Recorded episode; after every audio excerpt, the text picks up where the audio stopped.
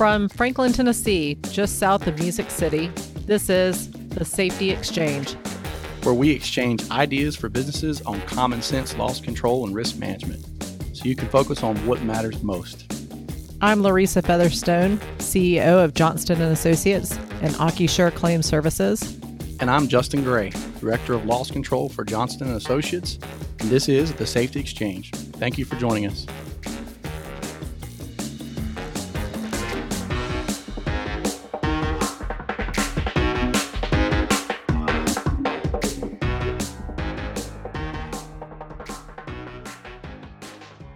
Welcome back, everyone, to the Safety Exchange. We know that everyone moans when they first hear about needing to get an attorney involved. Today, we thought we'd talk to an expert about the things you can do so that when you do need to get an attorney, to help improve your chances of winning. Our guest is a senior attorney with Morgan and Akins with over 20 years of experience handling auto and product liability, in addition to workers' compensation claims. Please welcome the podcast Duane Willis. Hi.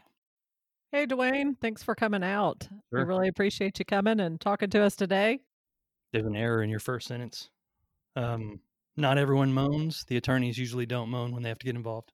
So Attorneys do not moan, huh? no, no, we're usually very happy to get involved. You're very course- excited to take our are. calls. Of course.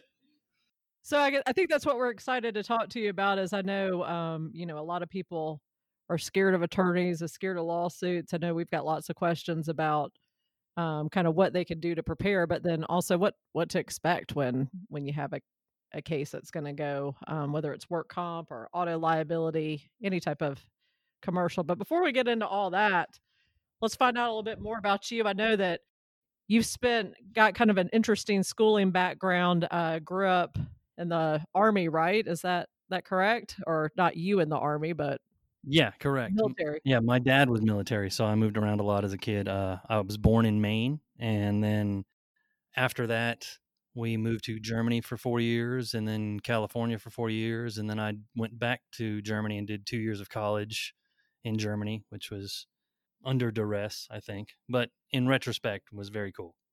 I think it's pretty interesting. Under duress, you're gonna have to explain that a little bit more. Go into a country full of beer drinking sounds like a college dream. Well, it wasn't it wasn't my first choice to start with. It was uh, it was kind of suggested to me. Uh, I was going to go to several other schools, one on the West Coast, and then my parents, who were going to Germany, said, "Why don't you come to the East Coast?" Uh, and so I applied to a few schools there and got into those schools as well. And then they were like, "You know, there's a school over here in in Munich, Germany, that you can go to that uh, is associated with the University of Maryland. You could do that for two years." And I was very, very hesitant until my dad said, "When you come over here, we'll buy you a BMW." At which point I was like, "Yeah, I'm all in. Let's do this." So I went over for two years, and he bought himself a BMW. So that kind of counts, I guess. I, I didn't get the BMW. I got a Peugeot. I forgot what model it is, but it's Still German, right? Well, it's European. yeah, it was a European car, so I guess technically that counts. It hmm. got it got one place and then broke down. That's all it could do. It could go one trip and then it would stop. Yeah. but it was uh, yeah. Once I got there, it was significantly better um, as a budding suds connoisseur. Uh, yeah, being over there between the ages of eighteen to twenty one was very very instructive. Not a not a bad place to be at that age. No, not at all. So I'm curious, in school, did you when did you decide to become a lawyer, I guess? Um, let's see. Or when did you know that yeah, that's what I want to do? there was cowboy and fireman early on, but then those then those changed a little bit. Right on. I thought about chemistry because I was pretty good at chemistry, and then realized that that uh, it just it it didn't. Chemists don't argue enough, so and I, I seem to be good at that. So about eighth grade, I was pretty convinced that I wanted to be a lawyer, and just followed that path most of the way through. So I- you were you were good at arguing, Yeah, I yeah, presume. Yeah. not not nearly as good as my significant other, uh, but I'm good.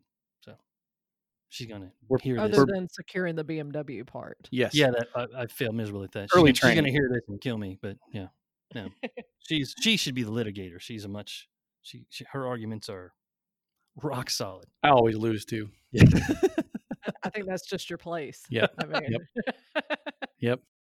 the men are supposed to lose arguments. Yep. So I guess you're also involved um, with Best Buddies and Special Olympics. Kind of talk about that and, and why you are involved. Uh, sure. Actually, yeah, there's a couple more. Uh, uh, Down Syndrome Association of Middle Tennessee and Gigi's Playhouse. I'm also involved with those. Uh, I'm on the board for the Down Syndrome Association of Middle Tennessee. My daughter is eight and she has Down syndrome. So I started getting involved in that when she was born. I had been uh, on the outskirts of charity work before, but not really diving in and involved until she came along. And it just really, it, uh, having a, a child with special needs really changes your perspective Sure. on what's important and what's not important and just I wanted to get as involved as I could in those those projects. They are wonderful organizations. DSM DSAMT works with you from from birth till whenever, trying to get you what you need to start with. They will help you with uh, uh, when you first have the child, giving you the information you need. Uh, what can I expect? What do I need? What's going on? They'll help you in the schooling system, helping you with IEPs, which are individual education programs. Um, It's a difficult road to try to navigate an IEP or any Yeah. of that type stuff. It's not education you get while you're going through school yourself. No, you really don't, and they don't give it to you in law school either. I can tell you that because, uh, yeah, that was a that was a brand new experience and trying trying to deal with those. So, uh, but they do that. They'll help try and get employment later on down the road. Uh, Gigi's is a nonprofit organization that like gives them a safe place to go, uh, helps them d- does free tutoring, uh, gives them open gym, open play, also That's teaches them life great. skills, stuff like that. you know. That's incredible. Where's Gigi's at? Uh, Gigi's is here in, well, I think it qualifies as Brentwood. Uh, my wife will also tell you this I can get you anywhere, but I can't direct you anywhere. I, I am just like that. So Yep. I don't know how to, it's, um, it's over by the Sonic off of Moore's before you turn off of Moore's Lane, right there by the Publix. That's That'd be Brentwood ish. Yep. So it's got a little place over there. I know. I think you. Her her name's Emma Grace. If Yes, we'll Emma give her a Grace. shout out to Emma Grace. Then That's Yeah. cool. and Brody. 'cause, And uh, Brody. yeah. I don't want to leave anybody out. No, no, he's, no, you can't leave Brody. Yeah, we don't wanna Brody leave Brody comes up here to the office sometimes, and I always give uh, tell Duane he is a spitting image of Duane. Very articulate little boy, and uh, is he going to be an attorney one day too? Yeah. He seems like he could. He could, but he's he's he's so much smarter than that. I'm I'm hoping he's gonna fun, channel that somewhere else, maybe uh maybe to the technological industries. That's right. He's really Yeah. into technology and games and stuff like that, right? Yeah. Computers. He is super smart and just uh, he's he's the opposite of his sister. She's like a fireball, go all the time, and it's one way or the highway with her, and he's as laid back as it gets, which is very strange because both his mother and I are relatively type A. So how he comes out as basically type C, I have no idea, but you can't get under that kid's skin. It's amazing.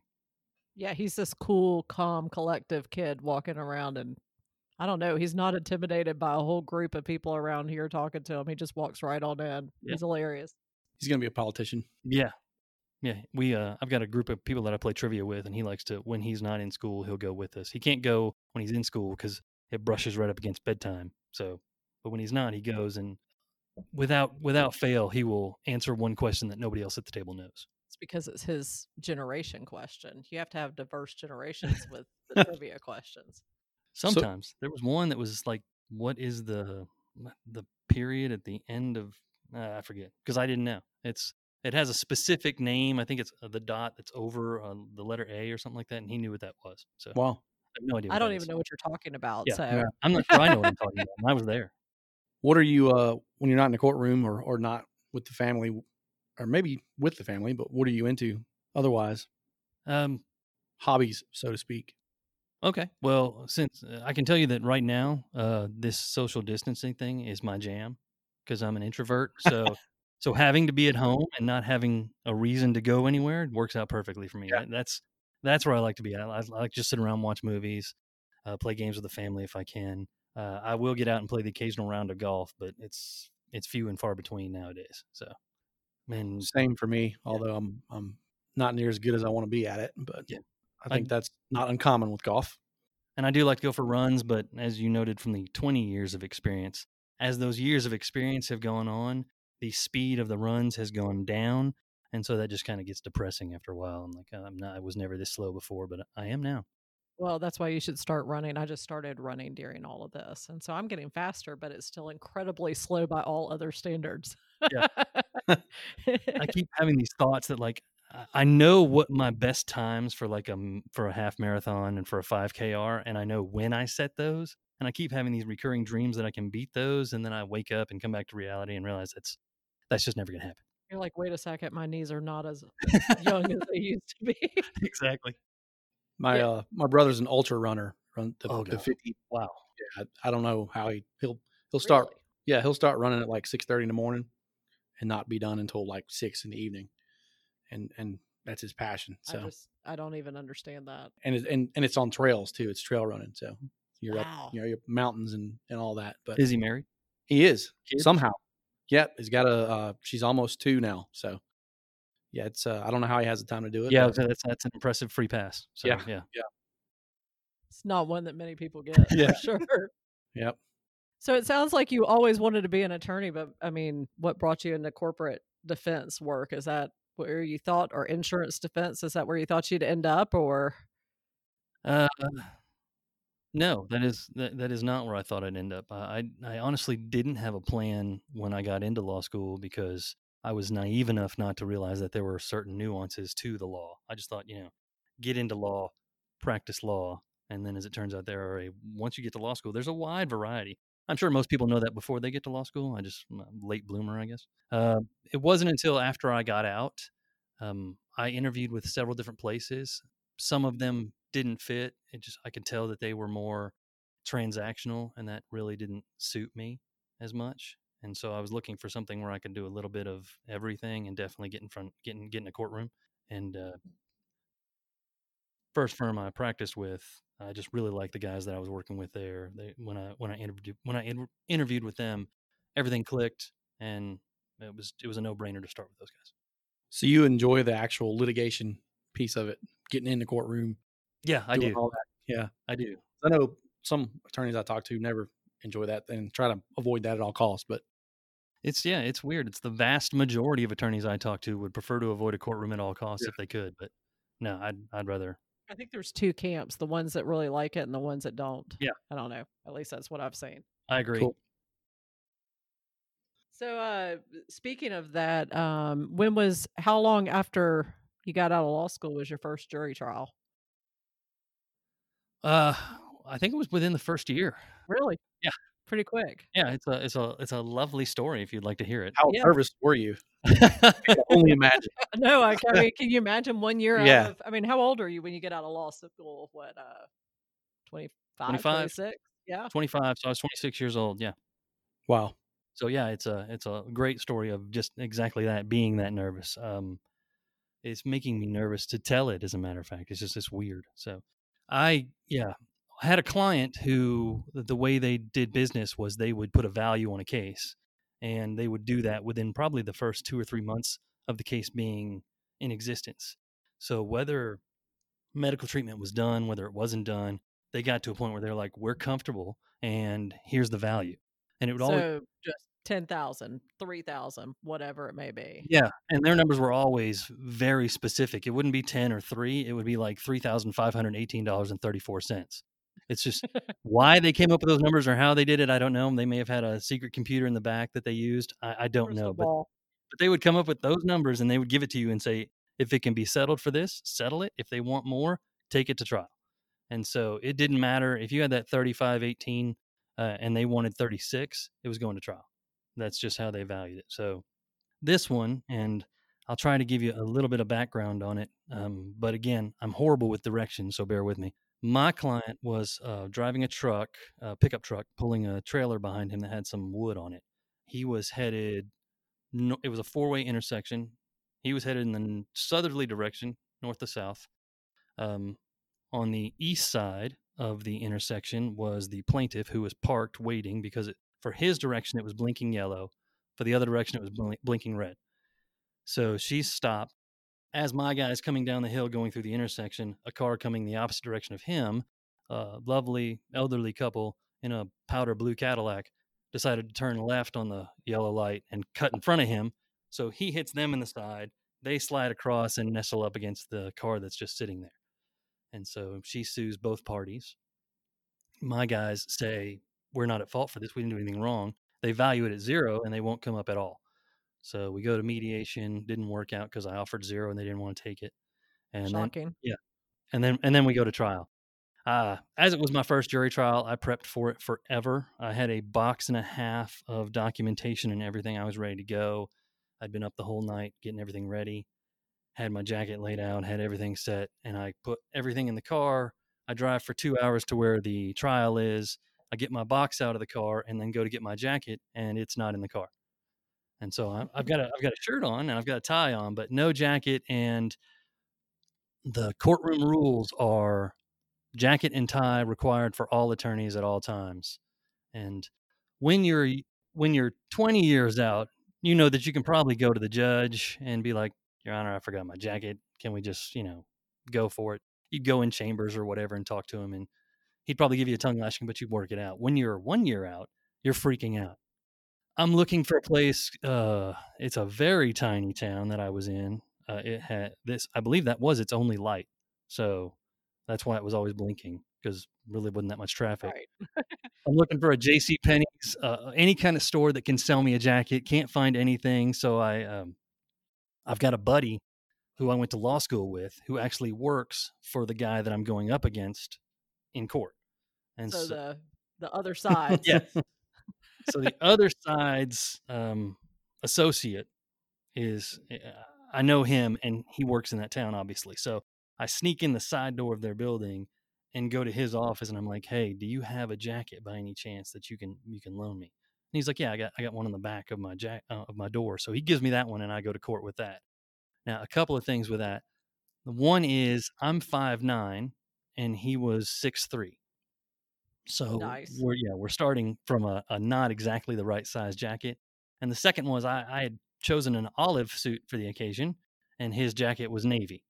So it was very clear. nice, nice uh, contrast there. Yeah, it was very clear that this was not my jacket. And so So you look like a little kid coming into court yeah, and I looked like in your dad's jacket. And I have a young face anyway, so I looked like that anyways. But having that did not help at all. It took me from like looking like I was 15 at the time to looking like I was 10 at the time.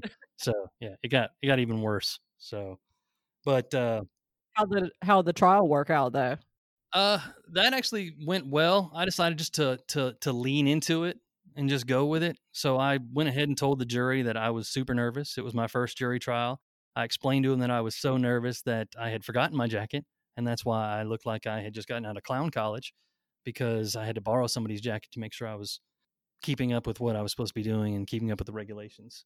And uh, so it was a two day jury trial. We got to the second day. I did remember my jacket that day and um, the plaintiff had um, told so many different stories that I was able to give one different version of the story to each of the 12 jurors separately about how her story didn't match up. And I walked back and down and forth in front of the jury box, telling them all that. And when I got to the end, I was like, like I've, I've been pacing, but the reason I'm pacing isn't because I'm nervous. The reason I'm pacing is because I'm here to show you that if I just keep walking like this and you're over there, we're never going to come into contact unless something comes in between us to make us come into contact, which is what happened in the accident in question. And that's why my client's not at fault. So you were setting up the whole roadway then. Yeah, it actually roadway yeah, jury box. Yeah. it actually worked. I leaned into it. We did we didn't end up getting a defense verdict on that one, so that worked out well. Good deal. I So you won you- your go sorry. ahead. Sorry. ahead, Justin. No, so you won your first case. Yes, I did. That's awesome. Yeah, I Go ahead, yeah. Sorry. That was what I was going to say. Too. Oh, uh, yep. Well, you started out of the gate good then. Yeah. Yeah. And that I don't know, it's I might have set a bad precedent with this client because I kept doing that for them. And so they kept valuing these cases lower and lower. And so I got a lot of trial experience out of it though. it's going to be fun. So uh, that's a great story of the first case. Uh, Do you have any other funny stories or of things that have happened in the courtroom? As far as cases that went wrong or No, maybe cases that went right, or maybe just funny things that have happened in the courtroom in general. Cranky judges. Cranky Anything. judges, crazy juries. uh do attorney fist fights count? Yes, Most Okay. certainly. most definitely. That's exactly what I'm talking about.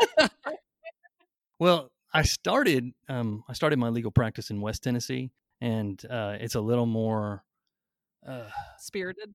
yeah, yeah, I'd say spirit it's a good word. Um, it's a little more spirited down there. I think these attorneys they deal with each other on such a regular basis that they just get each other they're, they're under each other's skin at all times.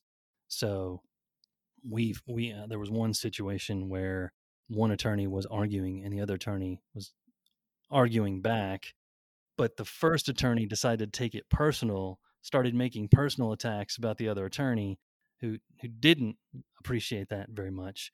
And so he just uh trying to figure out how he phrased it. I think he was I think he basically said, "Your honor, can I have a 5-minute recess?" And before the judge actually responded, he just got up, walked over and punched him in the nose. And so in the middle of the courtroom. middle of the courtroom. Yes. What did the judge do? Um, the judge, being familiar with both parties, had his bailiff and other attorneys bigger than myself restrain the two parties, pulled them aside. I don't think there was actually any jail time involved um, because after they were pulled apart, the one attorney that now had a broken nose was basically like, "Yeah, I had that coming," and, and the judge was also like, "You did have that coming," and so the, the no They all charge. yeah. made up. and- No charges were brought. Uh, the case the case was rescheduled for another time. It, it did not go to, to I think it was just a motion hearing that day, but it didn't it didn't finish. Wow. Mhm. I can only It's imagine. incredible. I can only imagine the things you probably have seen. I've seen I think uh, yeah, attorneys are competitive by nature, and so, and like you said, you like to argue, so Yeah. that brings out the maybe best and worst in you- some. yeah. Being in uh, being in personal injury law, you don't get as many good stories as you do with some of the other ones. Like you're going to get better stories with criminal lawyers and divorce lawyers. I've been in those docket calls where you're sitting there and they show up and they're supposed to be paying child support, and the guy walks up and he's wearing a shirt that says, "I'm not as think as you drunk I am." and you're like you're like maybe that's not your sunday best shirt that you want to wear when you're trying to argue why you shouldn't be paying your child support So you told me a story one time of uh, somebody you represented showing up in their uh, Sunday best and your star witness. yeah Can you share that story? It's a great one. good news it's the same first jury trial so in that same trial uh, i get to court and my guy shows up and i had told him before prepped him he was ready to go i told him i was like wear your wear your church clothes wear your sunday best and and, and see you'll be sitting beside me so the judge is going to see you the whole time. So he shows up. He's got skin tight black jeans on uh, he's got a, a short sleeve. If memory serves i think it was what you would call a button down but they were snaps. So and, and then the pockets had snaps too. So he did outside he had he had a he had a hat on but i made him take the hat off. It wasn't it wasn't a sunday best hat. It certainly wasn't something that should be worn into court so i made May him leave it in the More car like a Saturday night out best Yeah. outfit. Yeah, and uh, so he showed up like that. Also, um, we only had one witness, which was his girlfriend, who was in the car with him. So she was going to explain the same facts he was. Right. He decided over the weekend that it wasn't working out. So trial was on Monday. He broke up with her during the weekend, and uh, I assumed she was a favorable witness. So I didn't, I didn't, I didn't subpoena her to the courtroom, the courthouse, because you know she was his girlfriend. She was supposed to be there. They'd been together for like two years. And so I, I had to explain to him in the future, if you find yourself in a jury trial, try not to break up with the star witness the weekend before we go to court. Yeah, Yeah. bad timing. Bad timing for sure. Look, when you can't put up with it anymore, you can't put up with it anymore. Got to draw the line in the sand somewhere. Yep. I think would be helpful if you could explain to, to everybody listening, you know, who are you actually an attorney for and, and, and what you do? Like, who are you representing? Sure. Uh, I do what's called insurance defense work. So I represent the insurance companies. The commercials that you see on TV paint me as the evil empire and the attorney for the guys that are hiding the money that you should be getting, that you're entitled to, and that they're hiding it. And uh, yeah, uh, that's not actually true, but it doesn't make for good commercials if they tell you the truth. So the truth is, most of those cases settle from the start because most of them are valued correctly, and the insurance company's like, "Hey, this is what your case is worth," and it is actually what your case is worth. The ones that I end up getting to go to court with are usually the ones that they're like, "Your case is worth X," and the plaintiff is like, "Yeah, but I saw on TV that X should be two million dollars, and your X is not two million dollars. I want two million dollars."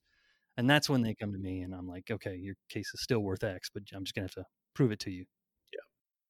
So you, do you do deal primarily in, in auto liability trucking or, or uh, yeah, personal injury stuff. So a lot of a lot of automobile. I do some uh, black lung law for some case for some clients. I've done some federal, also products liability, governmental tort liability actions, workers' compensation, all from the insurance side, all for the employers or the or the insurance companies.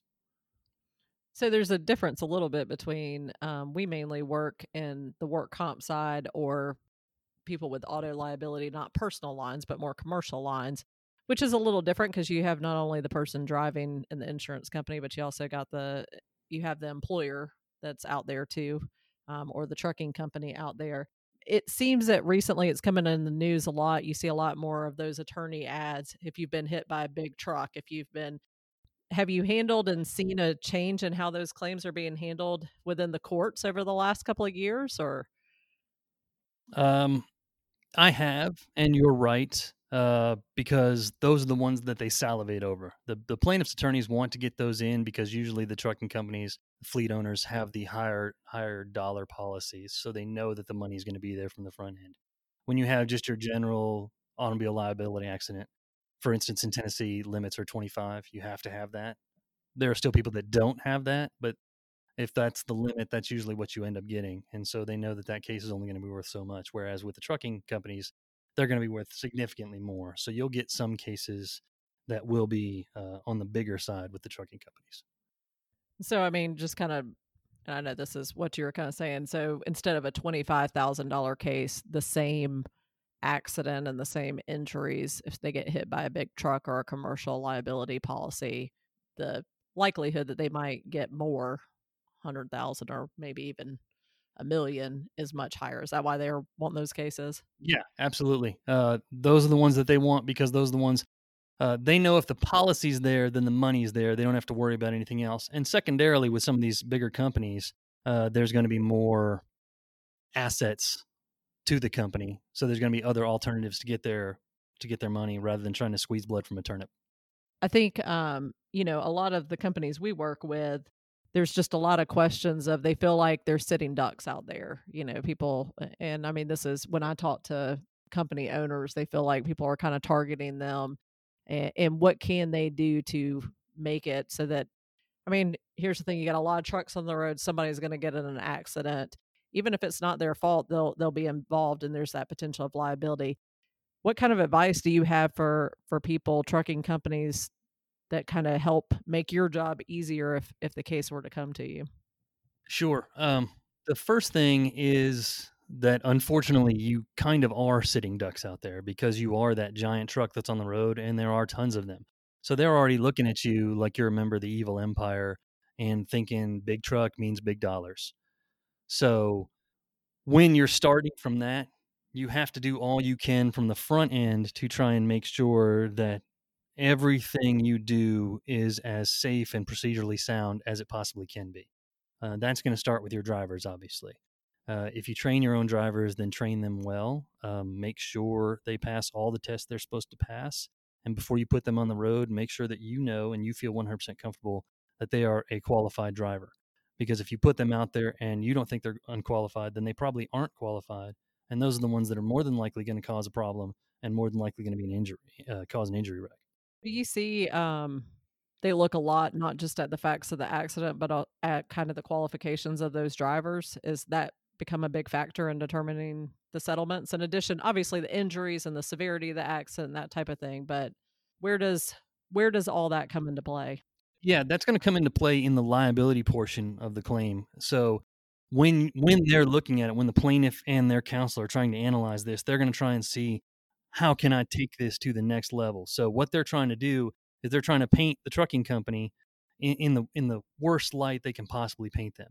And so the first place they're going to start is with what was the driver doing in the car at the time in the truck at the time. Second place is going to be what training did the driver have, uh, what company policies did they have? What policies might he have been in violation of? They'll look at DOT regulations and say, you know, was he driving too much? Did he have enough rest? You know, they'll look at all those things to try and paint as dark a picture as they can of the trucking company. Trying to take it a step further then, not just the. So all these, all the plaintiff attorneys in these situations are are extremely well versed in the DOT regulations and all that. I assume. Uh, the ones that are better at trucking litigation are going to be. There are some that will take the case regardless of the situation that aren't well versed. Uh, they are wonderful to be up against because they are terrible in a courtroom. So, but Yep. most of the ones will know the DOT regulations. They will know what's going on. Yeah, and that's going to be the first places they're going to start looking, which is why that needs to be the first places you're looking before you actually get to litigation. So, what are the hiring practice things that you find um, m- companies maybe are the most lax? I don't know if most lax is, but the things that maybe are the most likely to be missed that the plaintiff attorneys kind of zone in on. Is there any one thing that seems like the easy fix that maybe doesn't get as much focus on or attention? I think, yeah, I think if I had to point to one thing, it's probably going to be prior driving record.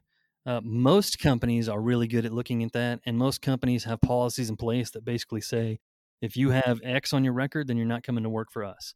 And as long as you stick to those policies, I think you're going to be fine. I think I think trying to, to find a qualified driver sometimes can be a tricky situation, and there are some people that hey, I've got to put somebody in that truck because that truck's got to move. And then you get in those situations where like, well, yeah, that guy did have an accident before, but man, it was a year ago. He's fine. And you put him in. Two months later, he has another accident, and now he's got two accidents in the course of basically a year. And the plaintiff's attorney is going to focus on that. I think we've seen, I know Justin and I have seen when we work with our clients in trucking that over the past few years, it's been hard to find truck drivers, qualified truck drivers. And there's more loads and more trucks sitting empty than truck drivers to fill the seats. And so it has put trucking companies, I think, in a hard predicament of trying to fill those seats with qualified drivers and and holding tight to the policies. So is it, you know, I, I've had the question posed to me before, is it better to have a policy in place or if you don't follow it, is it best not to have the policy in place? So if your policy is I won't hire anybody with a year, do you understand what I'm kind of getting at? Is it is it better to have the policy and then they make an exception or would sometimes they be better off not having the policy to begin with? Uh, it's a it's a gamble.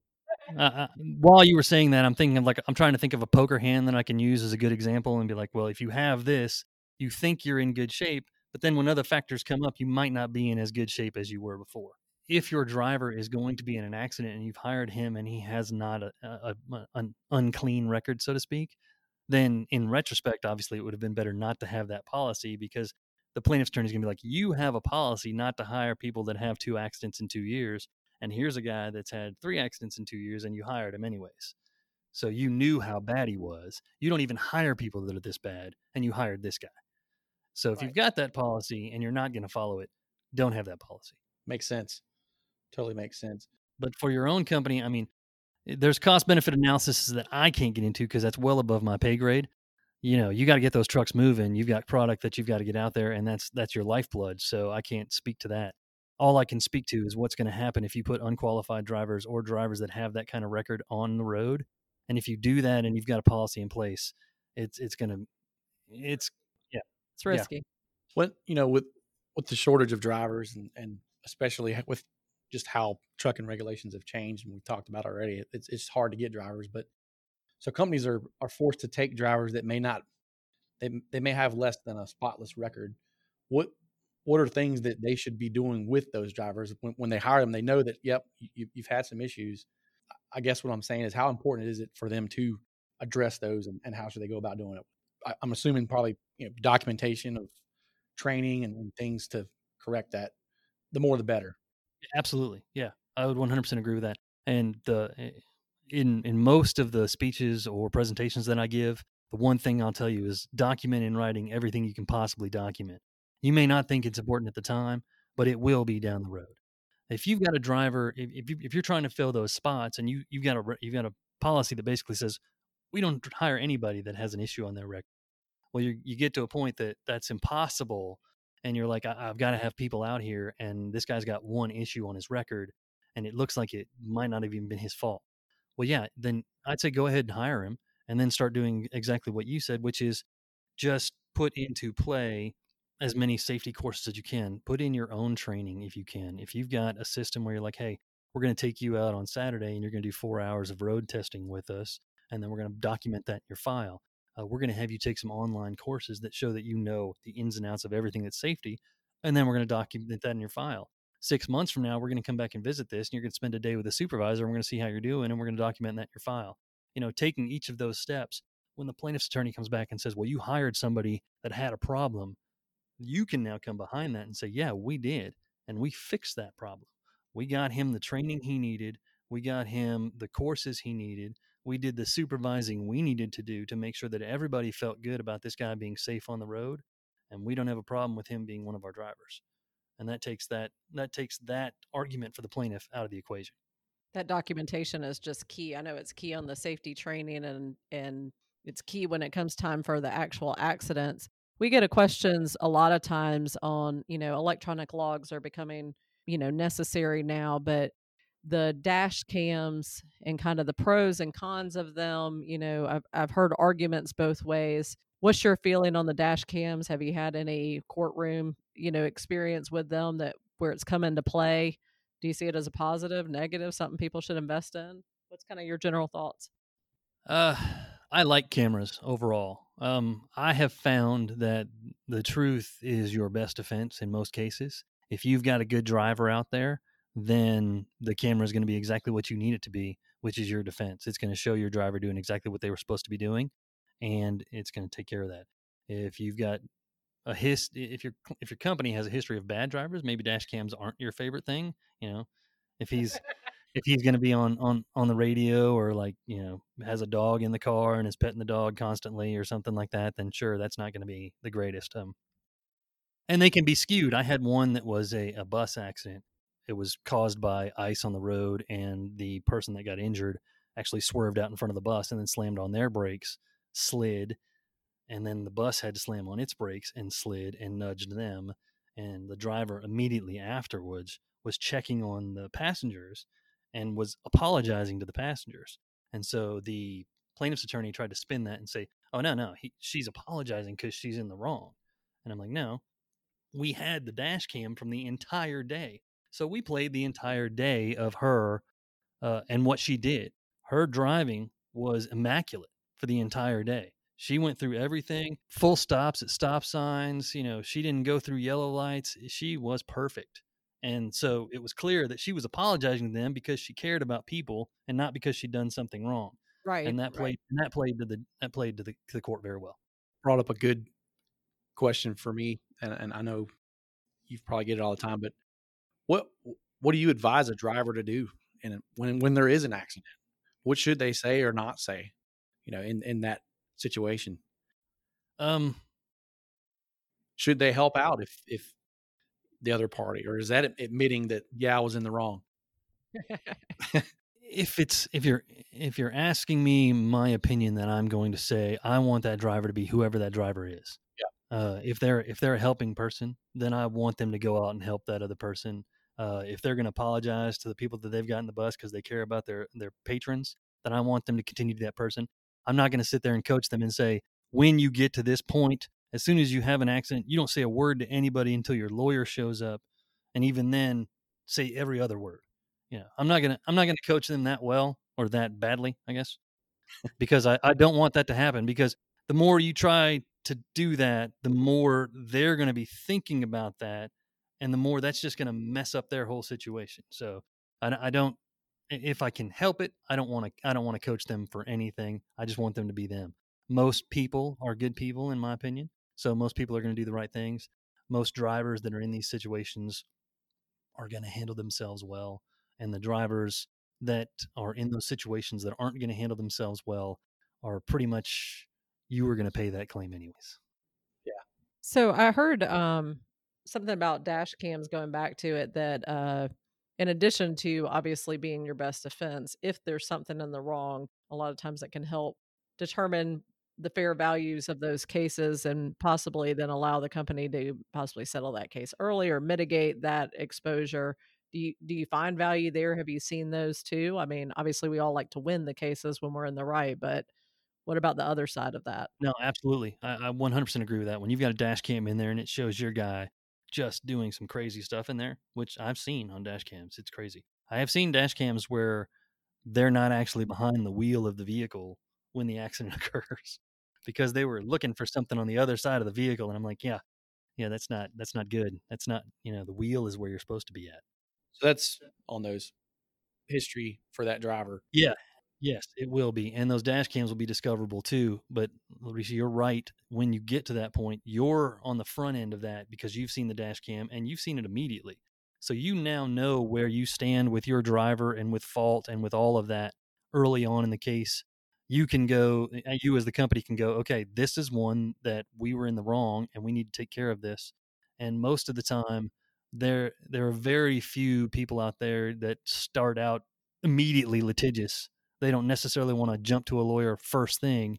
And if you're taking care of them, they're probably not going to jump to a lawyer. So even though that can be very damaging if you got down the road to a jury trial, uh, it can be one of your best friends on the front end because you're like, okay, I know this is us. Let's get let's take care of her or him. Because sometimes when you have a driver like that, the story you may have gotten without the da- dash cam may have been different about what went down. Yeah. Makes it easier to defend yourself. If you've got dash cams and door cams kind of as a secondary to this you also you're going to have workers compensation policies out there as well. So if you've got dash cams and door cams and this guy's saying this is what happened to me in this accident you also have that as your defense to workers compensation. If they're if they're like i fell getting out of the truck you've got you've got a door cam that's like uh, we've got two days of footage of you not falling at all so how did you fall out of the truck? Or Have you seen many companies putting door cams on? I always, from a work comp perspective, most of our big injuries come from more getting in in and out of the truck. I say that's probably about the number one way truck drivers get hurt that we see. I would yeah, I would agree with that. I haven't seen it as as a whole, but it would be the one thing if you were like, what safety thing or action would you take? The door cam would be number one, especially for workers' compensation, because I would say five out of ten of injuries that eh, let's I'll take it higher. Seven out of ten of injuries that don't involve an actual accident are getting in and out of the truck. I would probably agree with that Yeah. number or very close to it. Yeah.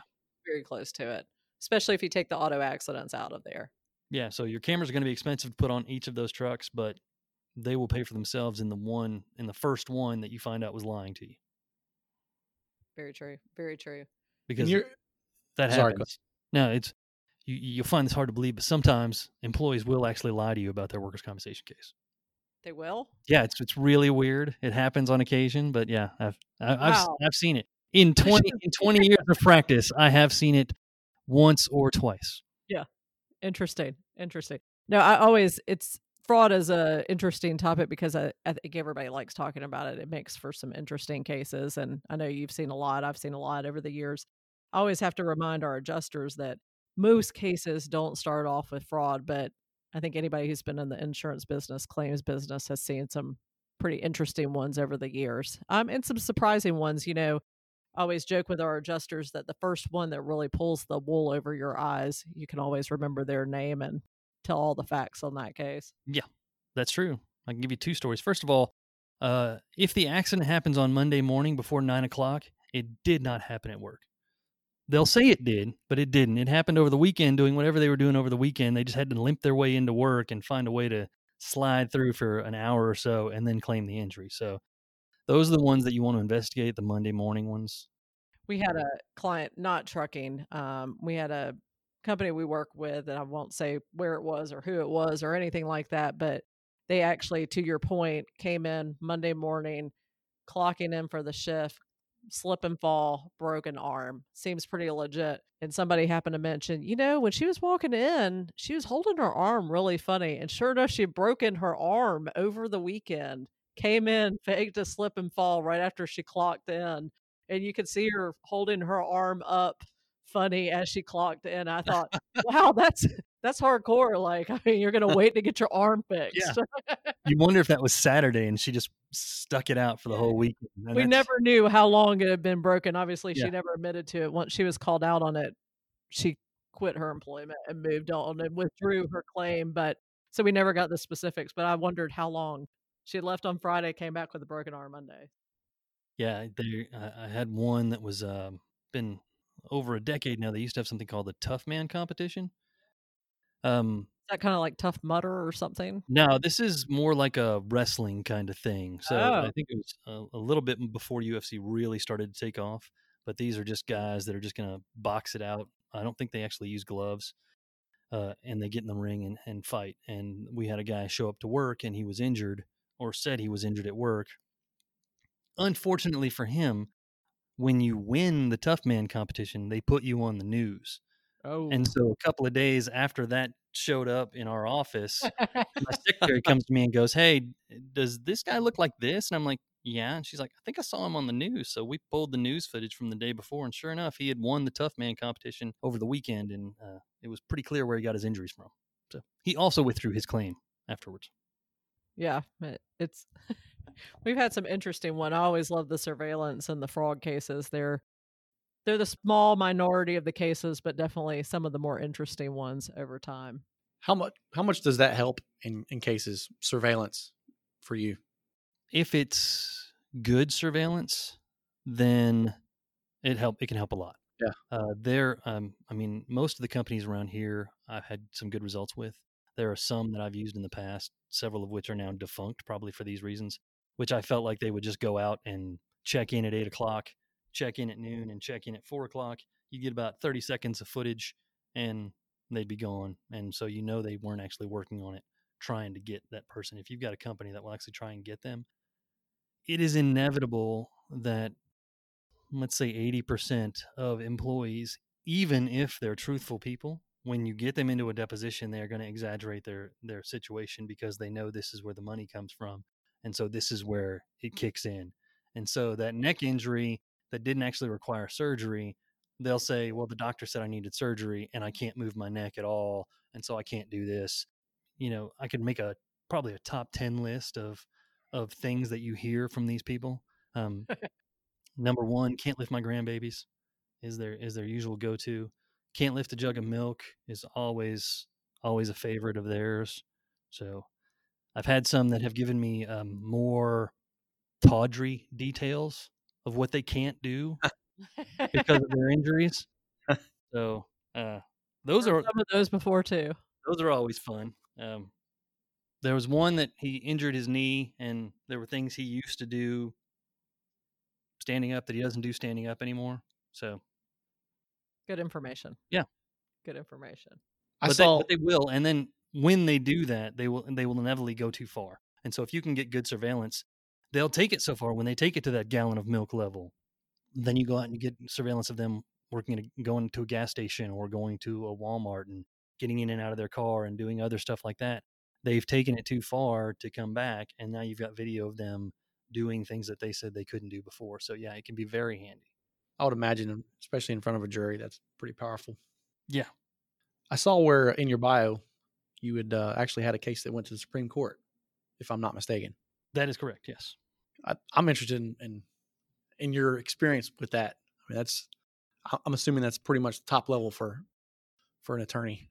Is it as exciting as people would think it would be or different experience? Uh, it was it was nerve wracking. Um, the good thing that I had in that situation is workers' comp under the old law used to have a special panel that you would argue in front of the Supreme Court.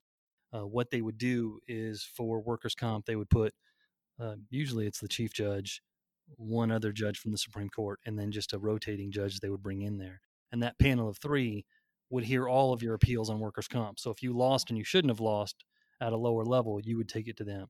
So I had been in the Supreme Court room several times before before that argument.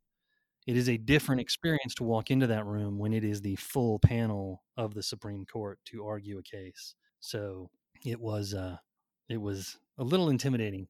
But I had I had really good facts, so I felt good going into it.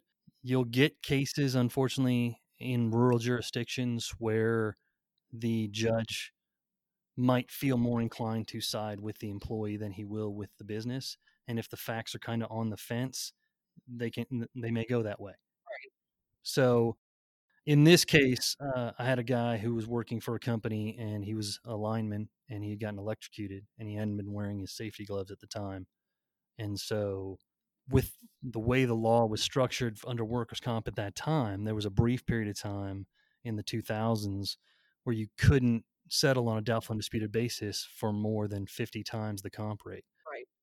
It's very low. So those cases would end up if you wanted to settle doubtful and disputed, you had to do it at like a five thousand, six thousand dollar level. It's tough back then. Very tough. Can you can you explain what you just said in, in layman's terms? I, I didn't. It, well, the the law as he's talking about it is no longer that way. But back, I mean, and I'll let Duane explain. But back in the day, they put a cap. You couldn't you couldn't basically settle and say, look, we're not claiming any liability unless you settle for less than six thousand dollars. So the problem was if you had somebody who was really badly hurt, you know your exposure may be huge so you may it may be worth it even if you think you're right to settle for a hundred thousand or fifty thousand and same for the other side they may have wanted that money too but the cap was it was like six thousand five thousand six hundred Mhm. or some dollar amount like that and so it, it made it difficult to settle cases a lot of them went more to trial back then Yeah. than they do now because there wasn't that window. Uh, a doubtful and disputed case is a situation where you've got good arguments on your side that it wasn't work related. They've got good arguments on their side that it was work related. Both of you think you're going to win at trial. And so what you end up doing is you're like, you find a spot in the middle and you call it doubtful and disputed. And in that situation, you're basically saying, we're not admitting liability. And you're not saying we're not liable. We're both just saying this is what we'll do to, as they call it, buy peace, which is just to settle the case and get out of it. agree to disagree Yeah, Makes sense. In the Yeah. in in the case that uh, that I had, the the employee after exactly one year of treatment went back to work for the same company full time doing the same thing. So at that time, he was he, he would have been limited to one time his rating, and that came out to hundred thousand dollars. So doubtful disputed had been open. I have no doubt that both we would have settled at fifty and been fine with it. But since doubtful disputed only gave us to about six thousand dollars, the employee's not going to take six thousand dollars when he might get a hundred, and we're not going to give a hundred when we might get zero. So we ended up having to take it to court. Now the good thing I have was that the facts were really strong for the employer. The employer uh, had done everything right. Uh, the employer had uh, a person come in, a, a safety person nationally come in once a year and talk about safety and using protective equipment.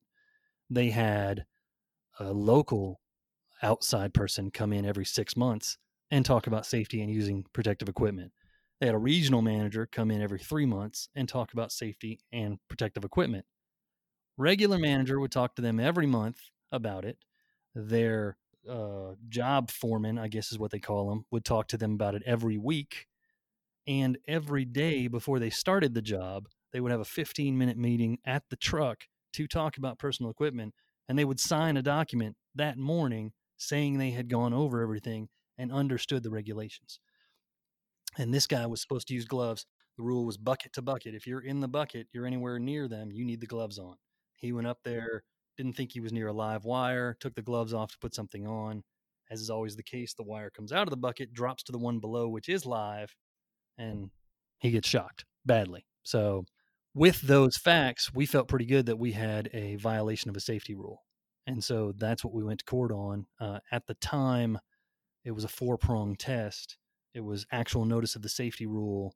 The employee had to know and understand the dangers in violating the rule, had to be strict and bona fide enforcement of the rule. And then the last one was an element of perverseness. Nobody knew what that meant. Uh, when I was questioned by the Supreme Court judge, he was like, What do you think an element of perverseness means? And I was like, Your Honor, respectfully, I can't tell you what I originally thought when I saw the word perverse because I think we all know what we think when we see the word perverse. And that's got nothing to do with safety or injury. So I was like, I'm not sure where that goes. I was like, but the only cases that you're gonna that that defenses are gonna win in those situations are cases that are so blatantly out there that it becomes perverse. Like these people that are intentionally taking their own lives, that might be considered perverse. That's not fair to the to the uh, employer and the insurance companies that are putting these policies in place to put an umbrella over their over their clients. And so they mm-hmm. removed that element and changed it to no reasonable excuse for violating the rule. Like if he had gone up there with gloves that didn't have fingers on them, that's not going to protect him from getting a shot. Right. So there's no sense using them. Yeah. So What that is you- now the new law for what you just talked about really illustrates what I always cover with our any client of ours on the importance of documentation. not only from an OSHA aspect, but a lot of times people don't even think about that side of things. You know, with when somebody does get hurt, you know, and, and how how crucial it is to be able to go back and show this is the training we've done on this. This is what we do. This is also what we do. I mean, it, that's that's exactly what we advise everyone to do, and it, people forget how important that becomes. Well, and the documentation of it is just key. I know we had a client years ago, a client that was incredibly good at documentation of their safety procedures and training and that type of thing.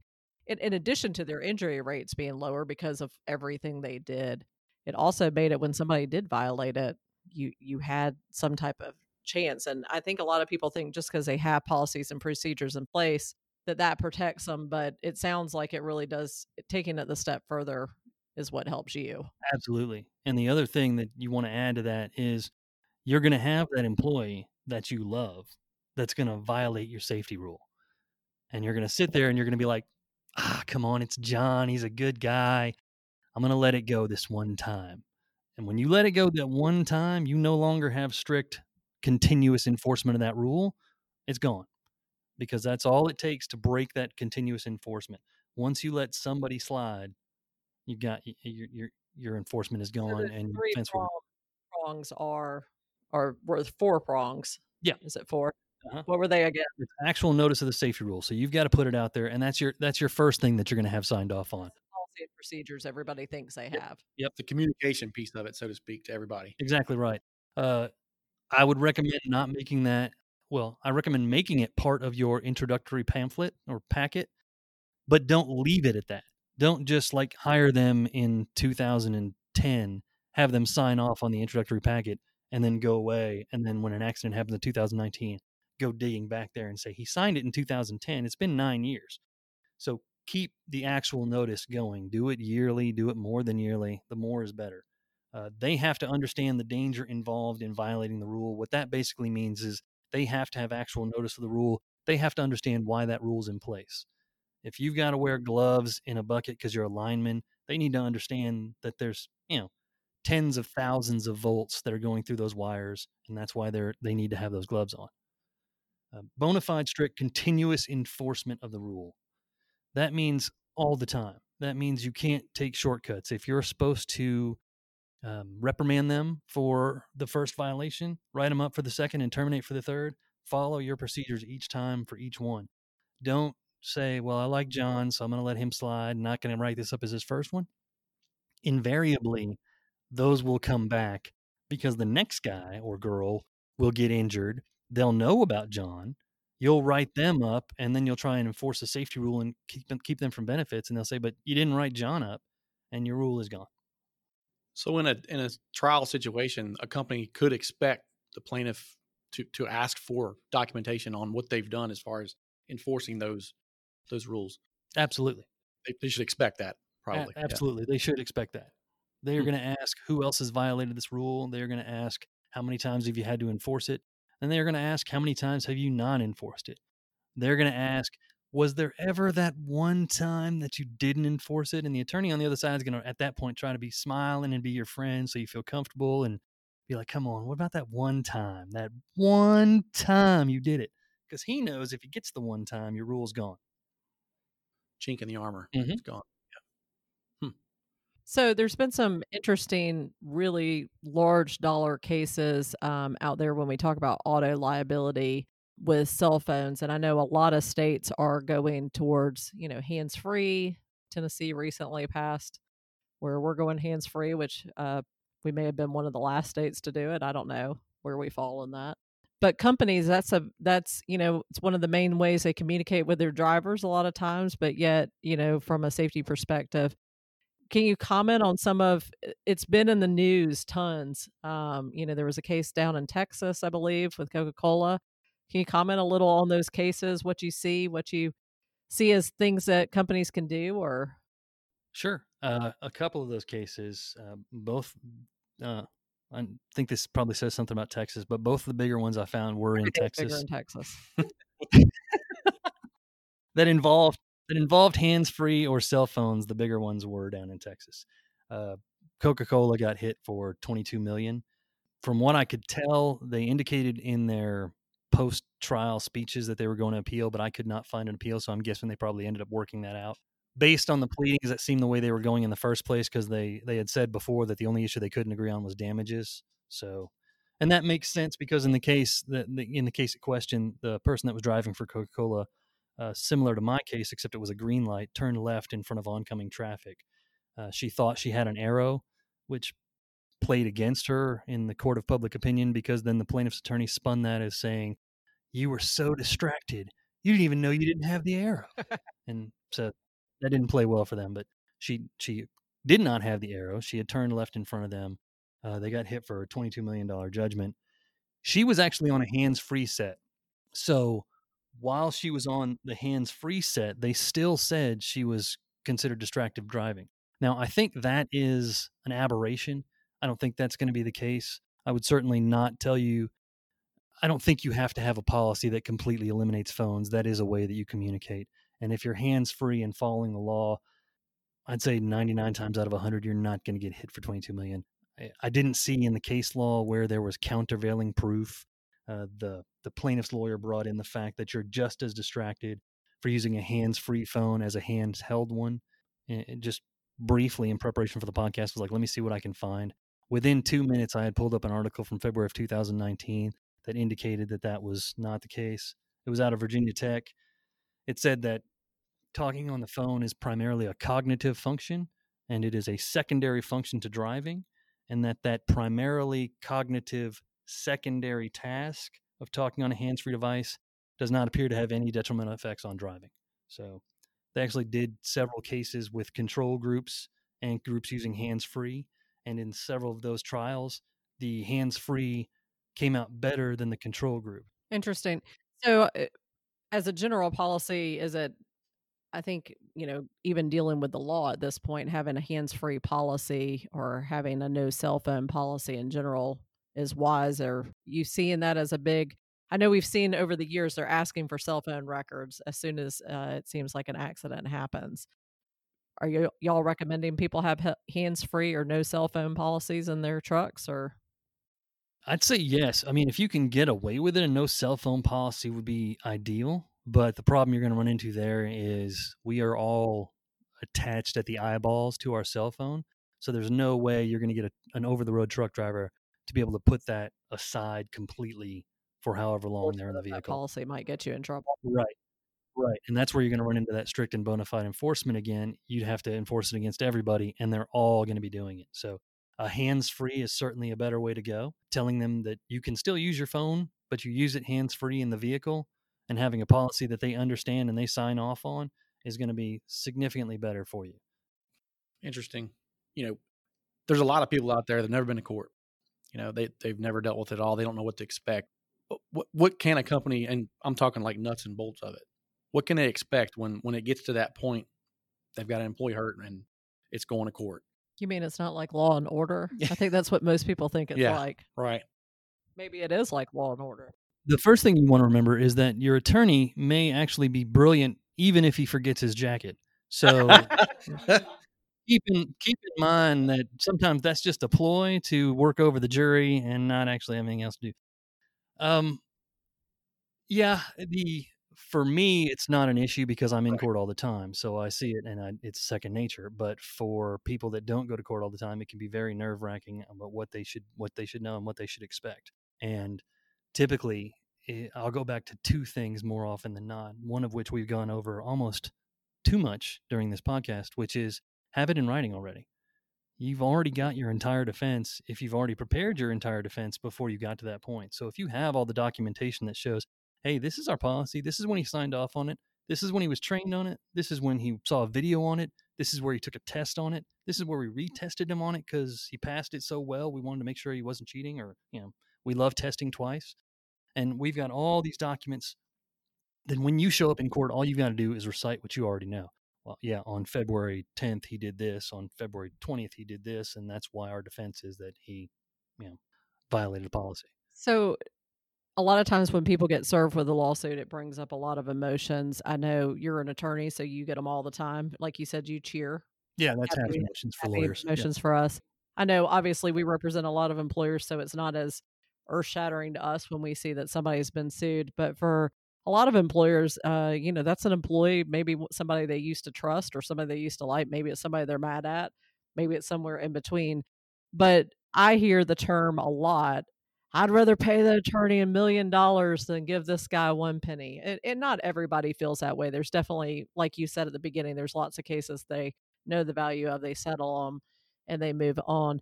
But when making that determination as to is this one to go to trial, is this not, what's kind of some general, and I'm sure every case is different, but the general things you look for to make those those decisions?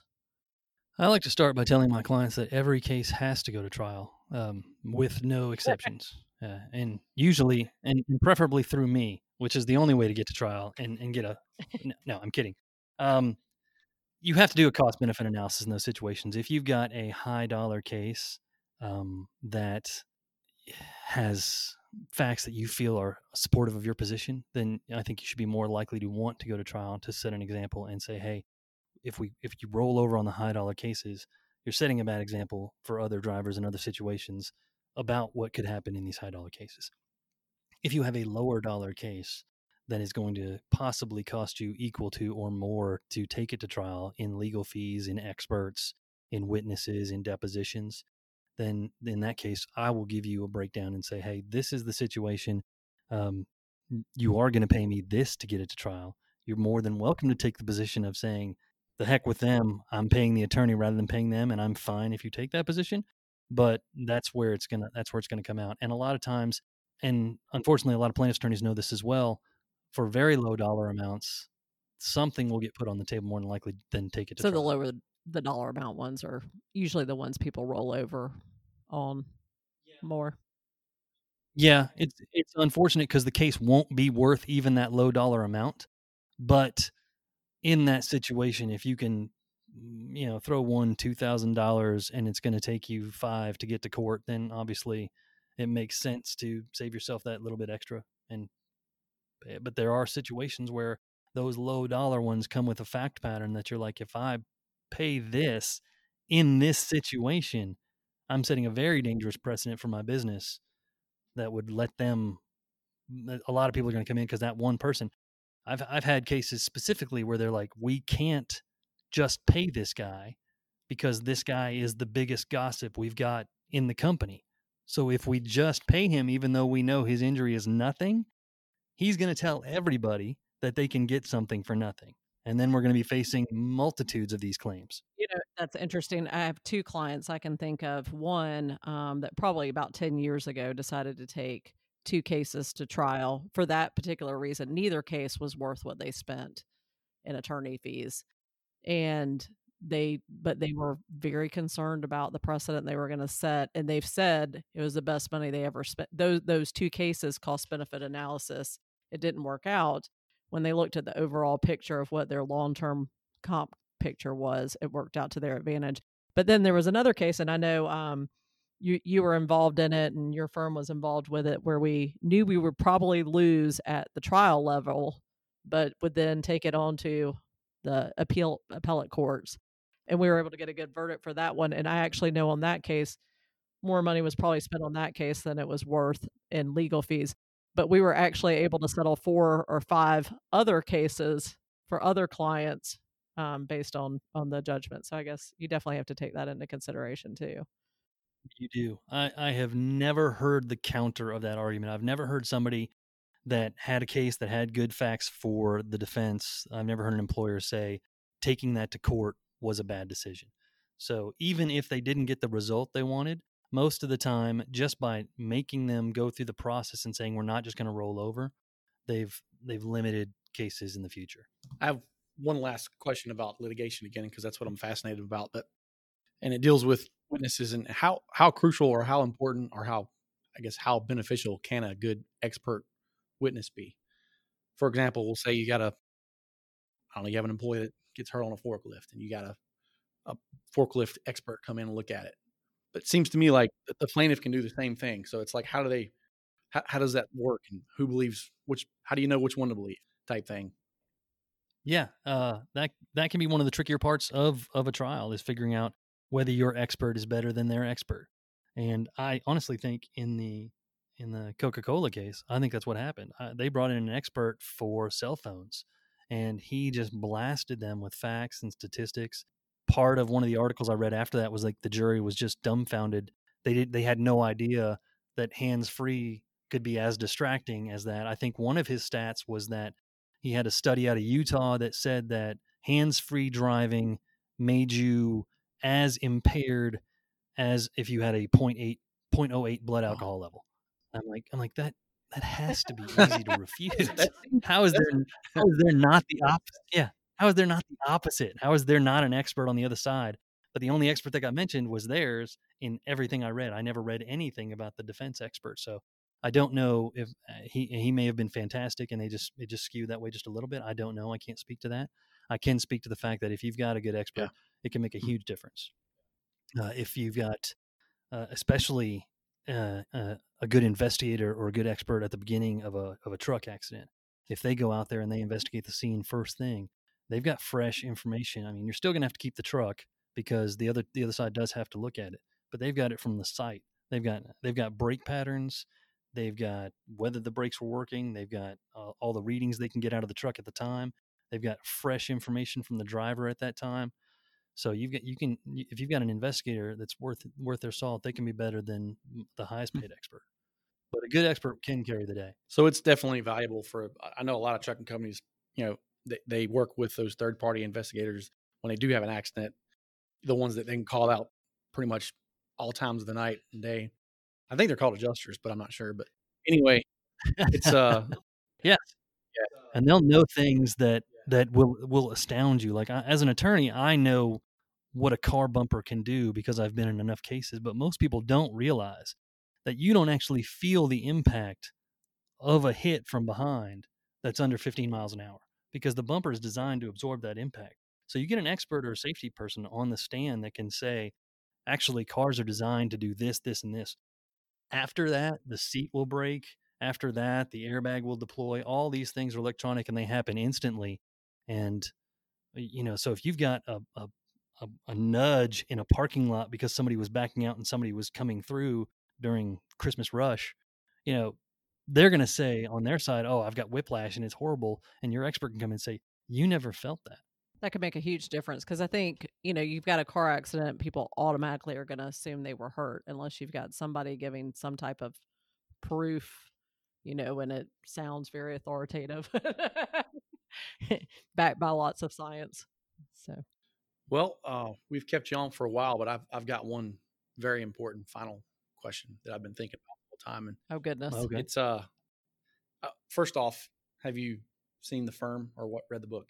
Both, yes. How, is that an accurate depiction of a, of a big time criminal defense firm, uh, the life in one? Well, see, I didn't do criminal defense work, so I assume yes. I assume you're always running through. Was the firm the one set in Memphis? I can't remember. I think a lot of them, a lot of the John Grisham ones, you're running at all times, right? Yeah. right?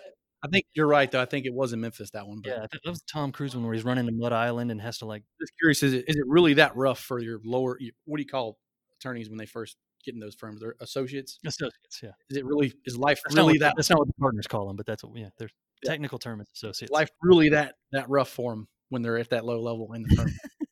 No, it's it's not at all. So yeah, It was kind of an evil laugh. I'm not sure if that was uh no, like we haze them on the side and nobody knows about it. yeah, that, or- that was the laugh. Like I suspect people think that they get hazed on the side, but no. Uh, although they get hazed a little.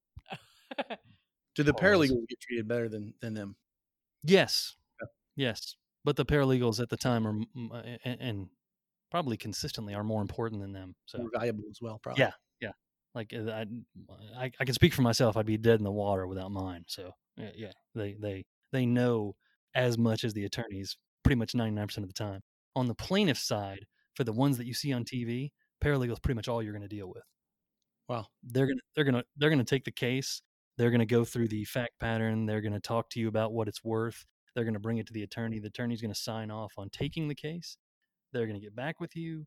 Uh, they're going to write letters for the attorney to try and settle the case before they get into litigation.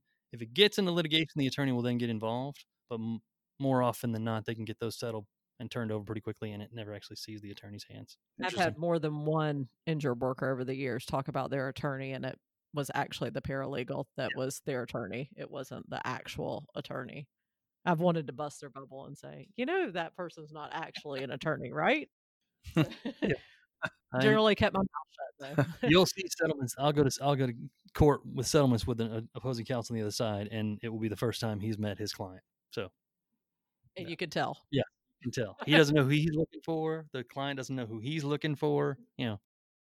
So, Interesting. All right. but no, there, there is no hazing. Just to be clear, there is no No, hazing. no in- hazing Of course not. Yeah. No. Never. Never.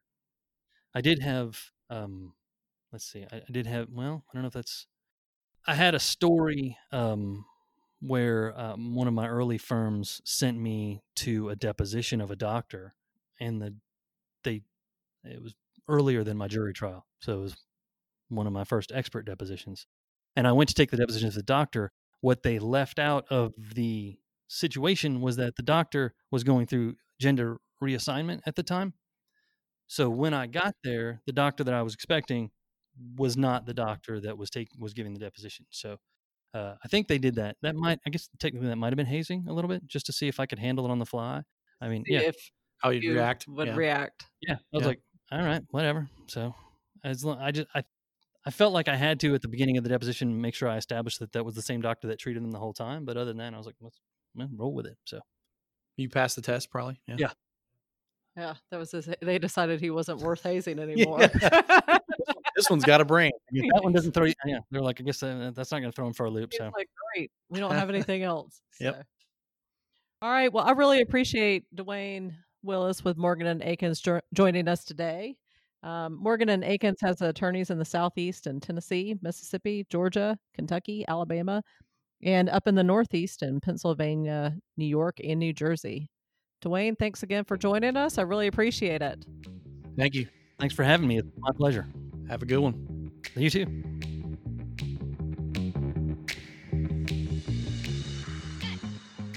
Thanks for listening today to The Safety Exchange with myself, Larisa Featherstone, and my co host, Justin Gray. If you enjoyed today's episode, please subscribe. And if you would like to be featured on a future podcast or have an idea for a topic, please leave us a comment on our social media. You can follow us on Instagram and Twitter at JA underscore safety or on Facebook and LinkedIn at Johnston and Associates. Thanks so much for joining us.